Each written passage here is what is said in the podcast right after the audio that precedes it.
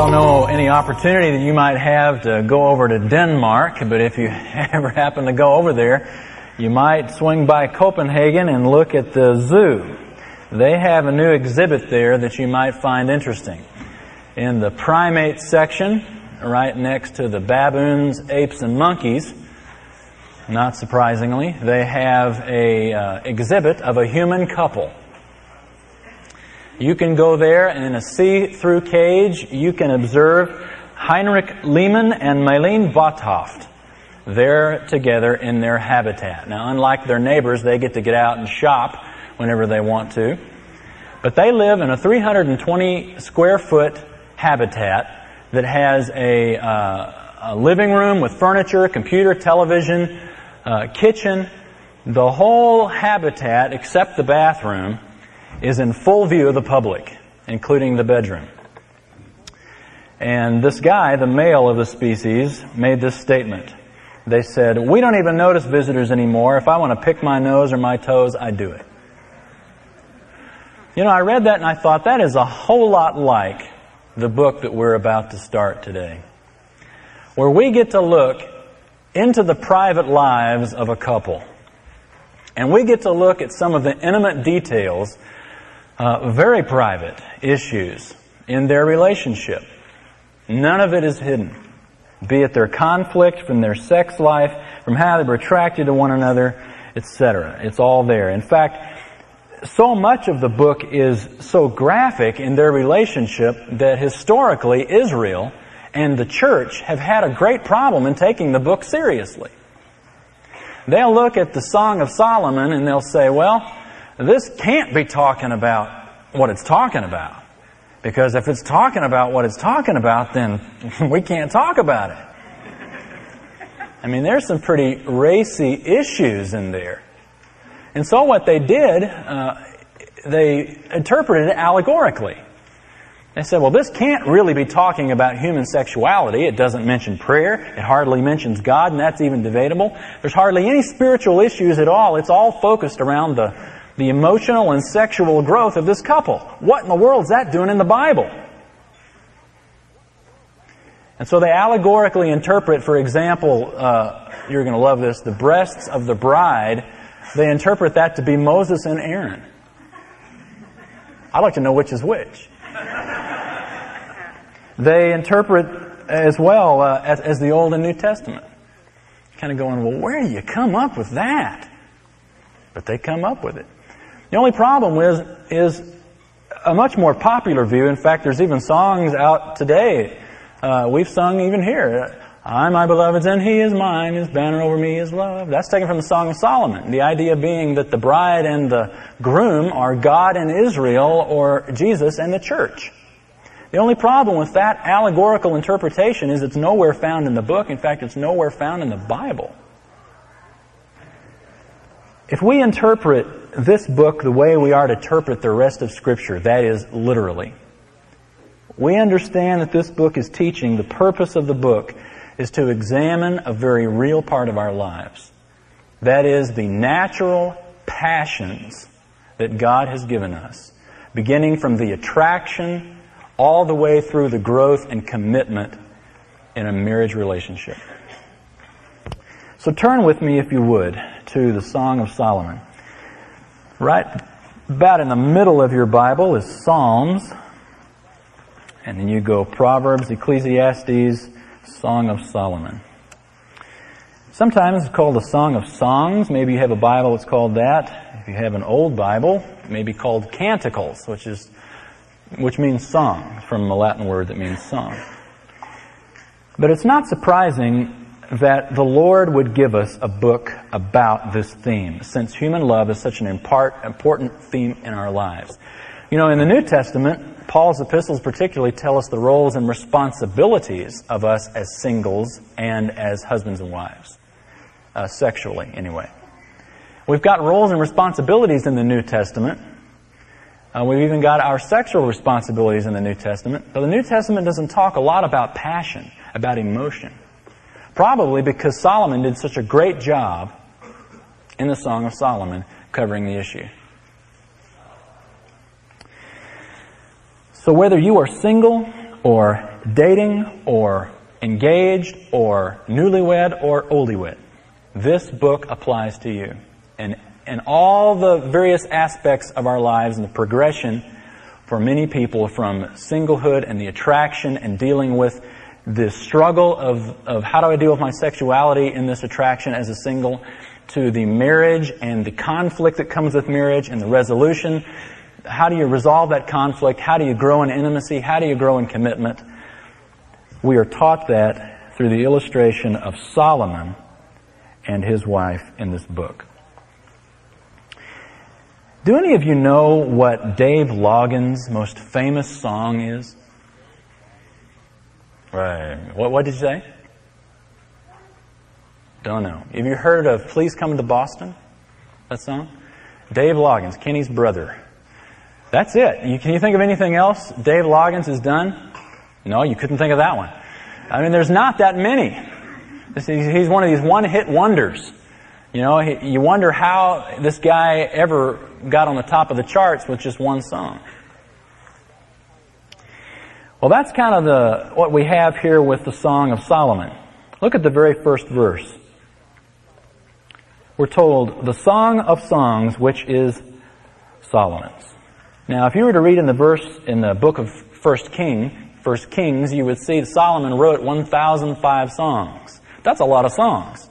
We only got one of them recorded here. So Solomon's one of those one-hit wonders that uh, only really had one song make it to the top of the charts, and this is it. In fact, this, the title, Song of Songs, it means the greatest or the best of songs. Kind of like the most holy place in the temple was called the Holy of Holies, or Jesus is referred to as the King of Kings, the Lord of Lords, meaning He is the Lord of all the Lords.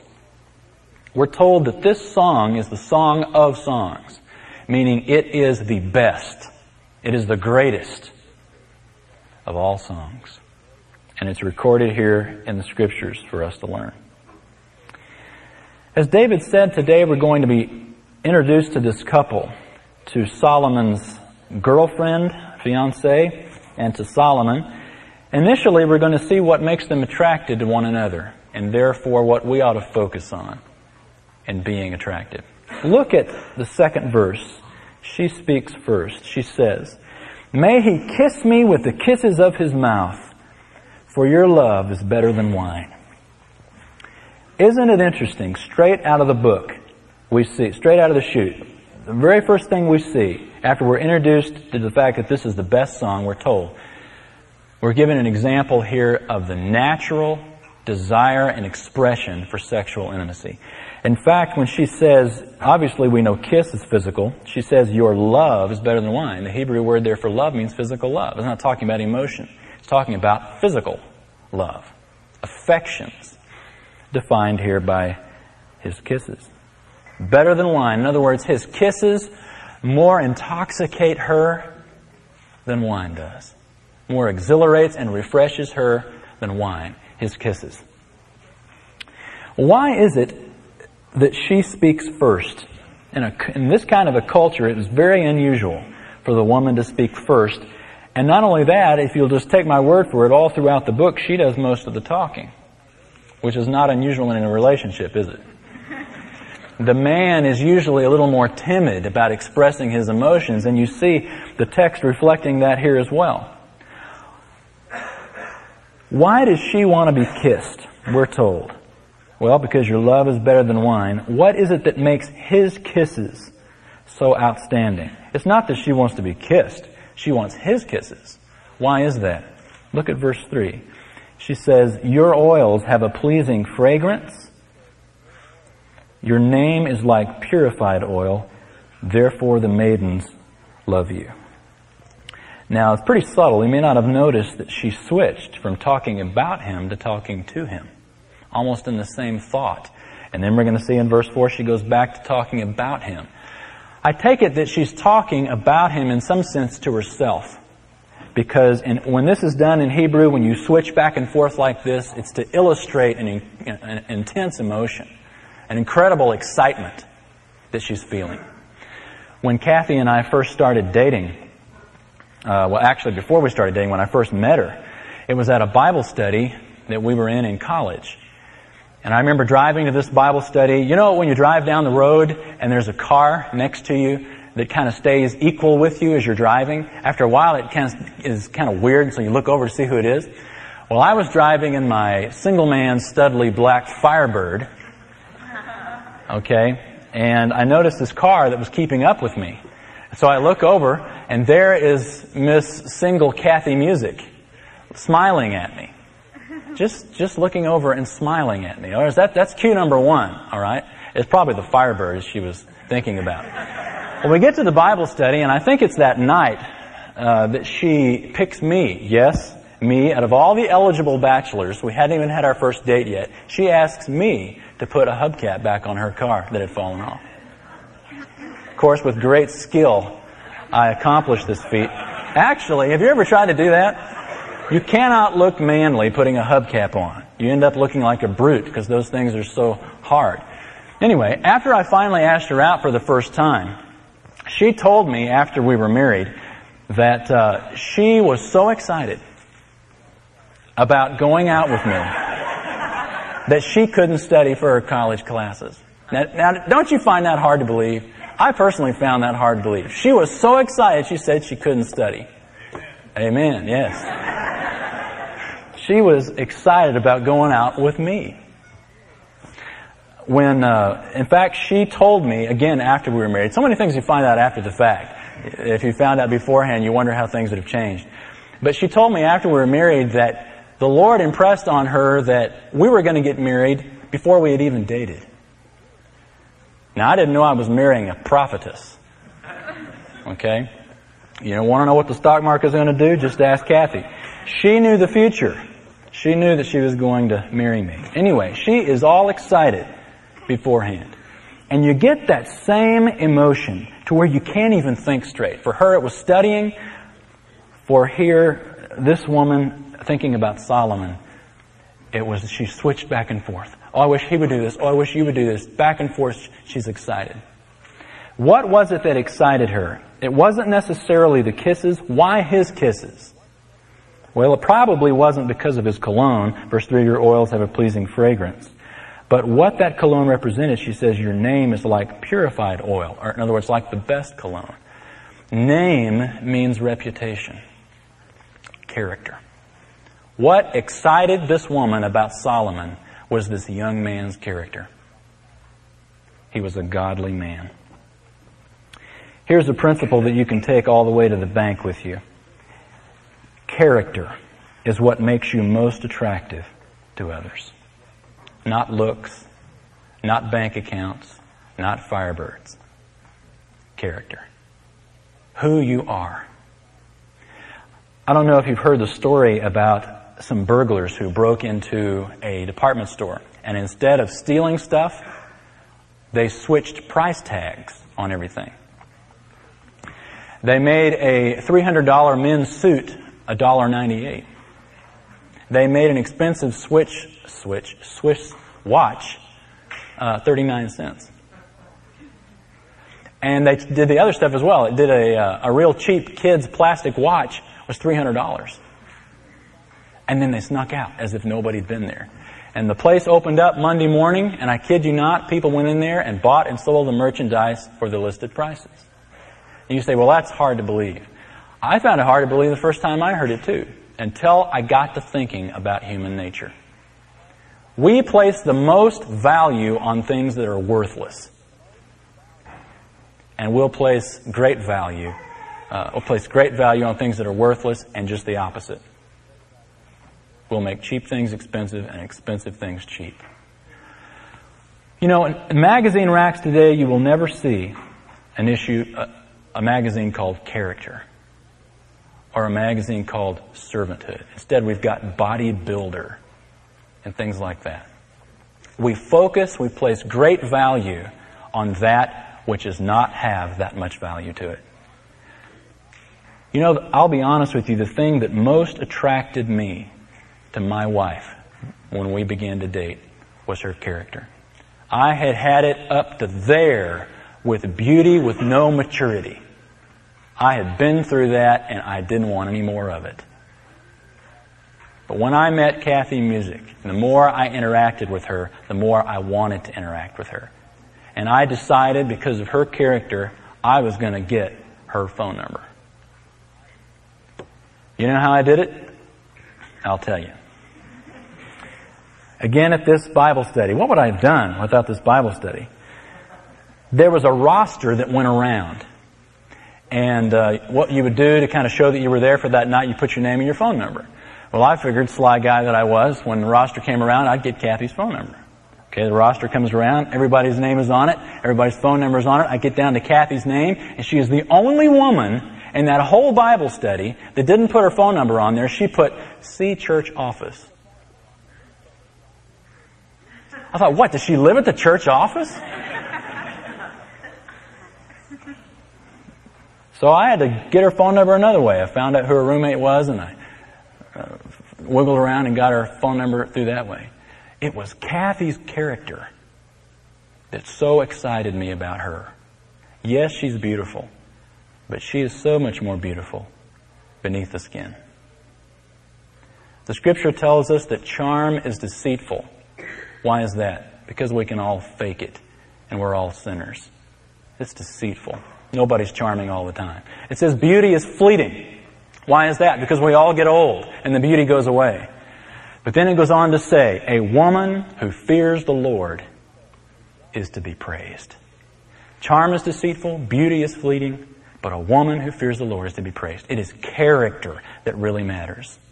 You can be around a person that is attractive, a person that is popular, a person that is rich, who drives this car, who lives in this house, but if they don't have the character to back up that external thing that really has a cheap price tag on it, the most valuable thing that they could have, their character, makes them worthless.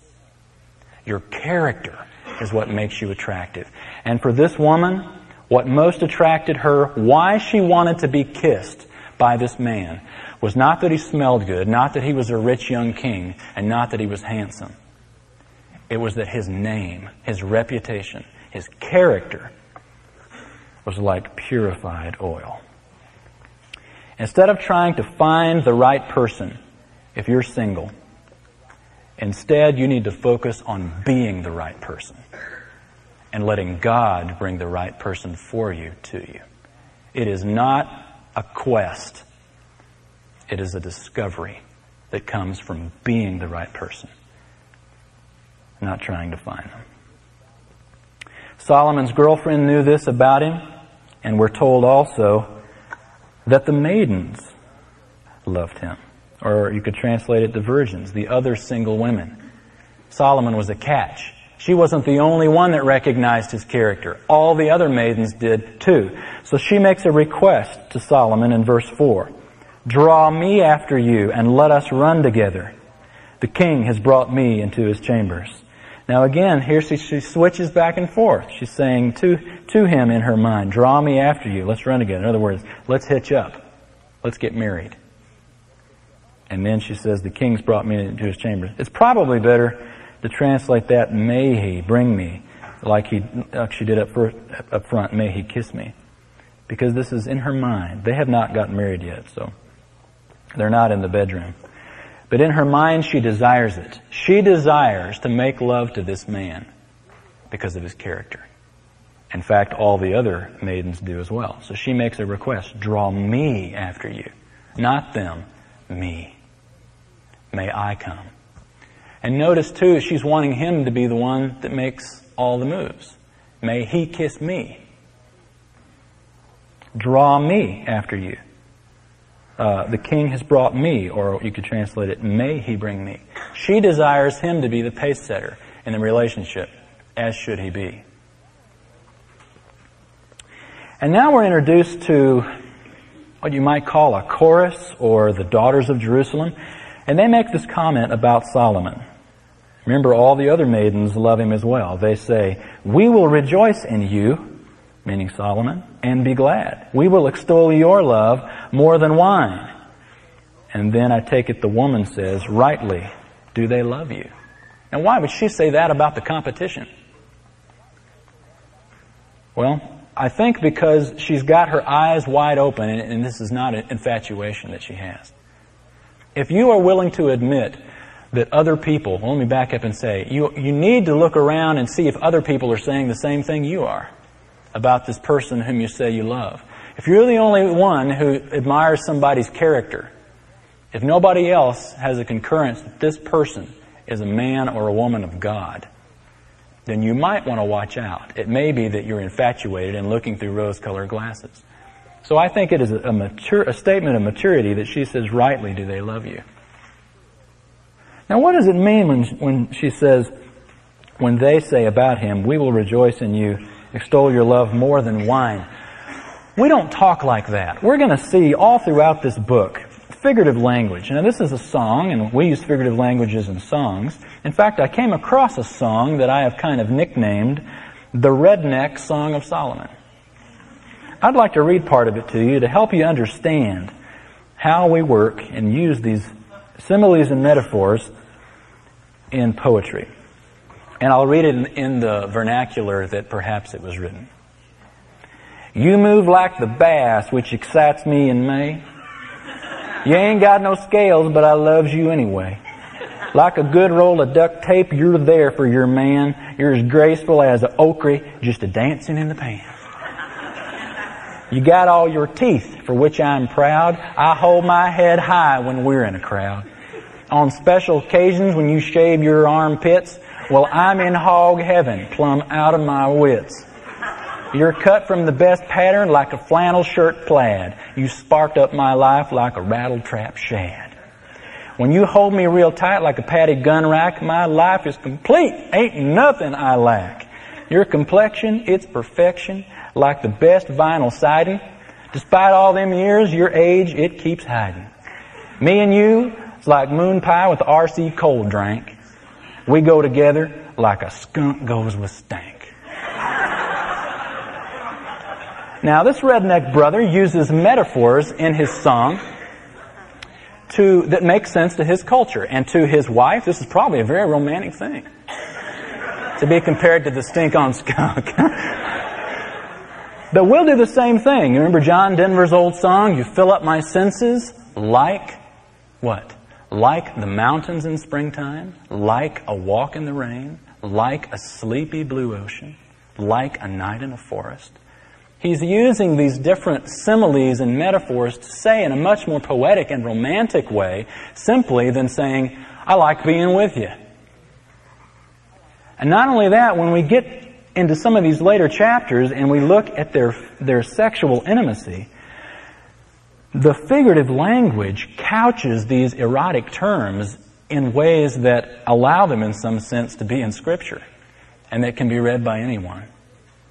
These erotic terms are couched in poetic language to say something that is a very sensitive nature in a much more uh, sensitive way or much more palatable way than rather than just coming out and saying what's happening. They use poetry. And so to be compared to extolling love greater than wine and some of the other things that we're going to be experiencing, they're going to seem as funny as the redneck song of Solomon because that's not our culture. All right? So once we get past the chuckles, the patient student of this book, understanding the culture, can understand what they mean by these different figures of speech. To be extolled more than wine, wine was simply the means by which they would celebrate. So to be extolled more than wine means an incredible celebration. These maids are, are extolling Solomon's love more than the normal more than the norm. And now she turns and speaks to the women of Jerusalem. She has said, rightly do they love you, and now she talks to them, to the competition here in verse 5. She says, I am black but lovely, O daughters of Jerusalem. Like the tents of Kedar, like the curtains of Solomon, do not stare at me because I am swarthy, meaning dark or black, for the sun has burned me my mother's sons were angry with me. They made me caretaker of the vineyards, but I have not taken care of my own vineyards. She describes her skin as dark, like the tents of Kedar. The tents of Kedar were made of uh, a black goat's skin, so they're very dark. In fact, they're literally they were black. And she describes her her skin as like that. And it's like that, we're told, because she's been out in the sun and been burned. Now to us, a suntan and to have real dark skin in our culture is a very uh, attractive thing, isn't it? To their culture, it was a very unattractive thing because it meant that you were poor and you had to work outside, especially for a woman. For a woman, and he, she says her brothers made her caretaker of the vineyard. So she was out there doing hard labor all her life, this poor young country girl, and she's dark, and she's looking at all the other fair-skinned women and saying, don't stare at me because I'm different. I'm like this because I've had to work. So you see immediately, compared to all the other ladies who, by the way, remember, love Solomon as well, she feels insecure because she's different. She doesn't feel as attractive as them. So she admits this insecurity. And now she turns and asks Solomon a question. She says, Tell me, verse 7, Tell me, O you whom my soul loves, where do you pasture your flock? Where do you make it lie down at noon? For why should I be like one who veils herself beside the flocks of your companions? It's kind of hard to understand right at the outset what she's saying, what she's asking, because Solomon is not a literal shepherd. He was a king. And he didn't have flocks uh, in some sense. So what is she asking? Well, if you were to read on through the book, and as we go through it, we'll see this phrase continue about pasturing your flocks. And, and every time after this that it happens, this phrase is linked with their commitment to one another. She'll say, I am my beloved's and he is mine. He pastures his flocks among the lilies. And she describes herself as lily of the valley. So here in the context of her insecurity, insecure about her looks, and now I take it she's insecure about their relationship. Where do you want to, where do you pasture your flocks? In other words, where do you want to graze? Later on she says it's with me. I'm my beloved's and he is mine, but now she doesn't know that. In light of this insecurity of her looks and everybody else loves you, where do you want to graze, Solomon? Why should I be like one who veils herself? In other words, why should I be like a mourner? Why should I be sad? uh, beside somebody else's flock. I want to be with yours. And so having opened herself up to him and expressed her insecurity about her looks, her insecurity about their relationship, now in verse 8, for the first time, we hear King Solomon speaking to her. And he says, If you yourself do not know, most beautiful among women, go forth on the trail of the flock and pasture your young goats by the tents of the shepherds. She was insecure about her looks, and right out of the barrel, he handles that. He says, You're insecure about your looks from all these other women?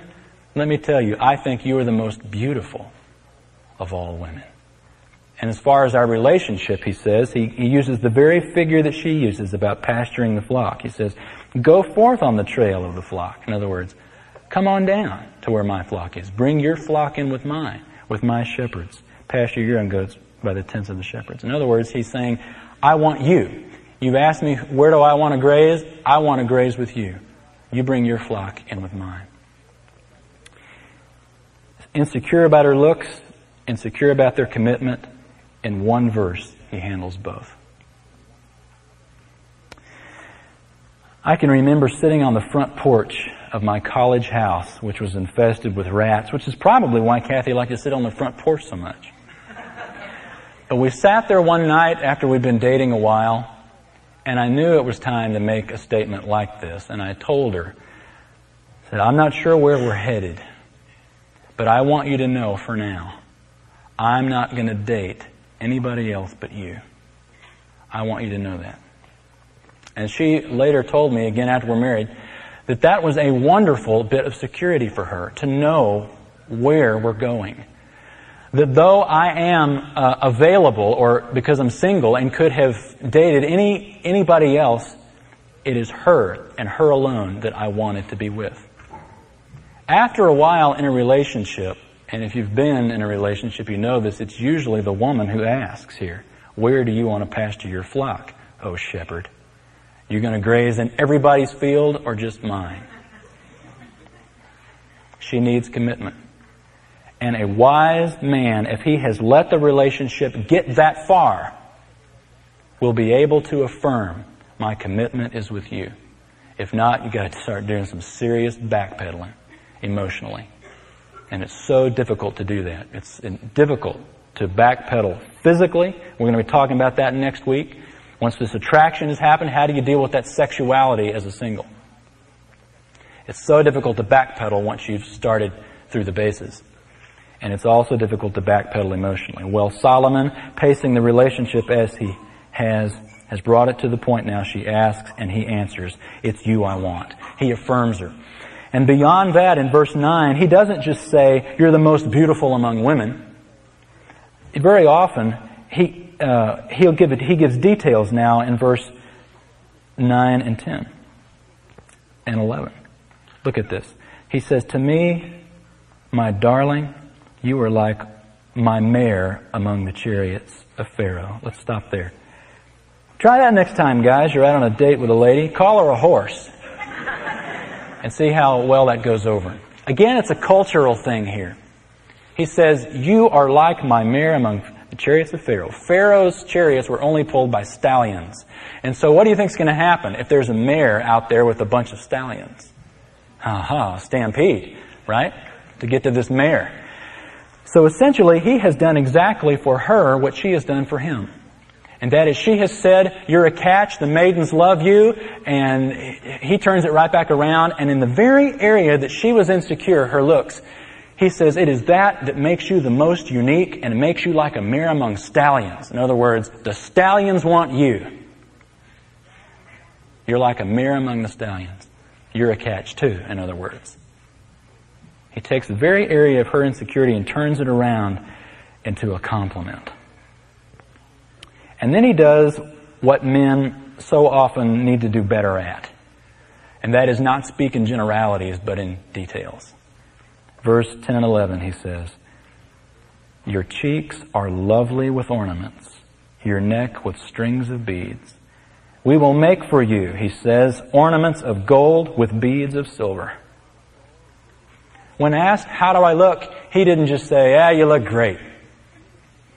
As we so often do. What do you think about my earrings?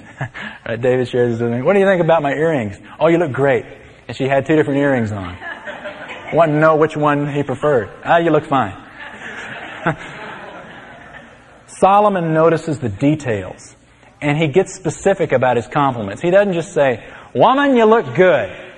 But he says, Woman, I like that necklace. I like those earrings. In fact, I'd like to make for you a necklace of silver and gold. He goes beyond and he gives her a sentimental gift. We, we men give practical gifts, don't we? For Christmas, we buy uh, Our ladies bread machines and, and things that we're going to reap from, right? Women prefer sentimental gifts, like jewelry, stuff that you're never going to get to enjoy, except when you see it on them. Solomon does a good job here as a single man. And, I, and as we go through here and see some more things he tells her, you can really tell in comparison here early on that he is holding back those emotional reins. He is telling her compliments, but he is not telling her everything. That's another reason I take it that she's talking about herself, up, talking to herself up front, not telling him, hey, I want to sleep with you. There are some things as a single that are not proper yet to express. Solomon and his bride to be do a very good job at expressing themselves. Here is a, here is a principle that is our last one gleaned from these last few verses.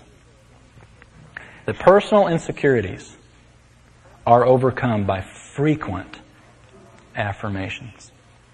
Remember what she was insecure about? Her looks and their relationship. And now you see her, uh, you see him giving affirmation in those very areas. Tell her, tells her how uh, she looks and tells her about the relationship. Affirmations is frequent. You know, all of us have some kind of a something that we don't like about ourselves. We're all self-conscious in some area. Usually we try to hide that. Here they're vulnerable enough to share, here's where I'm insecure. And the other person is wise enough to recognize that insecurity and to offer affirmation. Kathy sometimes will tell me, after I have affirmed her in the area of uh, being a mother or a wife to me, uh, of a cook or whatnot, of working with other ladies, and I will affirm her in some particular area. And she has often told me, you know what? You know how I was feeling before you said that? I was feeling just the opposite. To affirm somebody in an area of insecurity is a great way to overcome it. If it's truth. Now I'm not saying if she's a lousy cook and go, hon, that was a great meal. Because what are you going to get? You're going to continue to get lousy meals.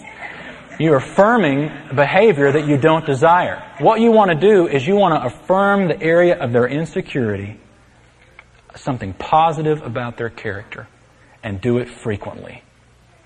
Do it frequently. Some of you are going to be amazed in the Song of Solomon how many times this couple continues to affirm one another. I mean, all throughout this book, you almost get sick of it.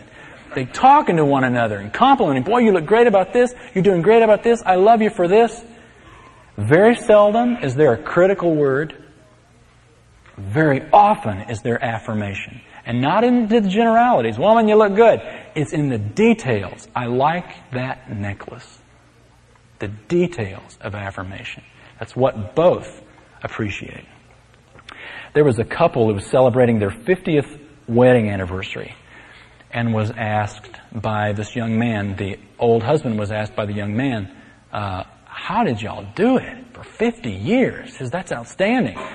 And as the, as old folks will generally do, says, well, let me tell you a story, son. And he goes back and tells him the story about how they met, goes through the whole stuff with all these irrelevant details, and then he gets up to the, to the point.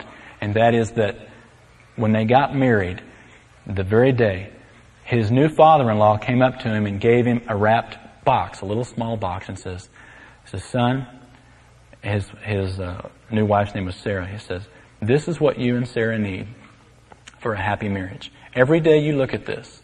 This is the secret to a happy marriage. Well, the guy rips the box open and takes off the lid, and there is a gold watch. And he opens it up, as he would do every day to see what time it was, and there it was inscribed, say something nice to Sarah. For 50 years, this man attributed a successful marriage to affirmation.